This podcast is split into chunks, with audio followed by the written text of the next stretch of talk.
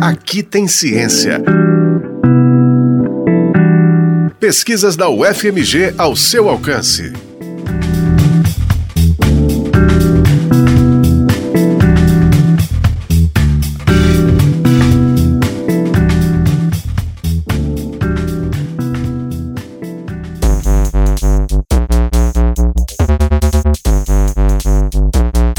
Fazer com as embalagens compostas de plástico PET que são jogadas fora todos os dias? Quando esse material é descartado, ele demora cerca de 100 anos para se decompor naturalmente. Durante esse tempo, uma garrafa PET, por exemplo, pode chegar a rios e mares, onde se torna um risco para a vida de alguns animais. Existem notícias de tartarugas, por exemplo, que foram achadas mortas e tinham ingerido restos plásticos. Uma tese de doutorado concluída em 2019 na UFMG propõe que as embalagens PET sejam reaproveitadas na produção de revestimentos anticorrosivos para um material muito usado na construção civil, o aço carbono. O objetivo desse trabalho é apresentar um estudo minucioso sobre as propriedades do PET pós-consumo e sua eficiência quando utilizado como barreira anticorrosiva.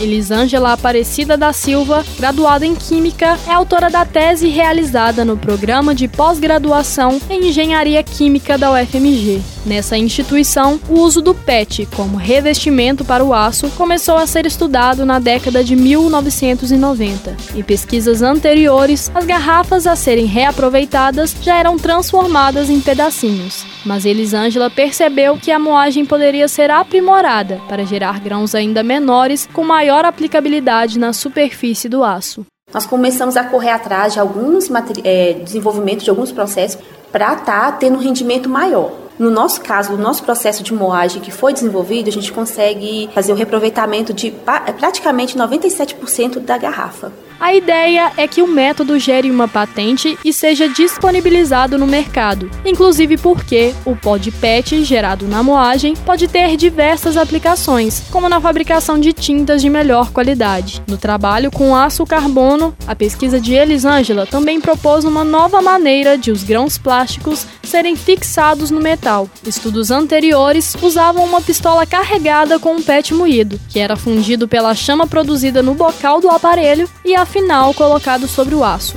Por sua vez, Elisângela obteve melhores resultados com uma prensa hidráulica. A superfície lisa das chapas no metal teve que ganhar rugas. Essa chapinha ela precisa de ter um tratamento, um pré-tratamento, para ter umas rugosidades, para ter aderência do metal com o polímero. O pó é colocado sobre essa chapa de metal e é colocado é, sobre uma prensa hidráulica numa temperatura de processamento, que é do polímero, próprio do polímero mesmo, que é do PET, ela é aquecida e depois disso ela é resfriada e assim a gente tem o filme formado sobre a, a, a, chapinha. O filme é a camada plástica criada para proteger o aço. A qualidade desse revestimento anticorrosivo foi avaliada por vários testes. Elisângela constatou que houve boa aderência na superfície do aço em comparação com outros materiais já disponíveis no mercado. A chapa revestida chegou a ficar 500 horas dentro de uma câmara de névoa salina, que reproduz as condições marinhas. Não ocorreu desplacamento. A análise por microscopia eletrônica indicou que a camada de PET permaneceu homogênea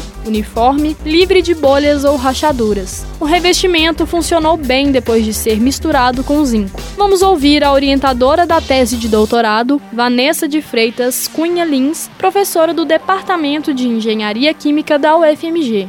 O zinco ele é adicionado em tintas como um anodo de sacrifício. Ele corrói no lugar do aço.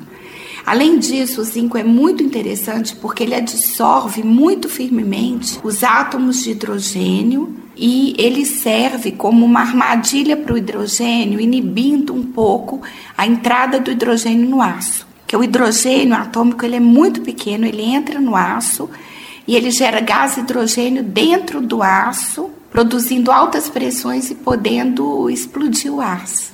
Com base na pesquisa, dois artigos foram publicados e outros estão sendo escritos. Apresentamos aqui uma pequena parte de tudo o que foi feito no estudo de Elisângela, que contou com colaboradores em dois laboratórios da UFMG e na Universidade de Trento, na Itália, onde a cientista ficou por um ano com a bolsa de doutorado sanduíche. A pesquisa, financiada pela CAPES e pelo CNPq, foi orientada pela professora que já citamos, Vanessa Lins, e co-orientada pelo professor Fernando Cottin, também do Departamento de Engenharia Química da UFMG. Hoje, Elisângela faz pós-doutorado em outra área de pesquisa. Na sua tese, indicou aplicações para o plástico PET que serão investigadas e aperfeiçoadas por outros cientistas. Esse foi o Aqui Tem Ciência, programa semanal sobre as pesquisas realizadas na Universidade Federal de Minas Gerais exemplos de como a ciência é importante para a nossa vida. Esta edição teve a apresentação de Gabriela Dias, produção e edição de Tiago de Holanda e trabalhos técnicos de Breno Rodrigues. A coordenação de jornalismo da Rádio UFMG Educativa é de Paulo Alquimim, coordenação de operações de Judson Porto e coordenação de programação de Luísa Glória. O Aqui Tem Ciência também está na internet, em ufmg.br/rádio e nos aplicativos de podcast. Você encontra o FMG Educativa nas redes sociais, em Facebook, Twitter e Instagram.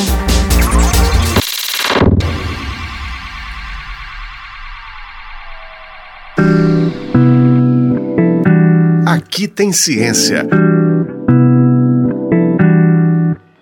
Pesquisas da UFMG ao seu alcance. Uma produção do Núcleo de Jornalismo da Rádio UFMG Educativa.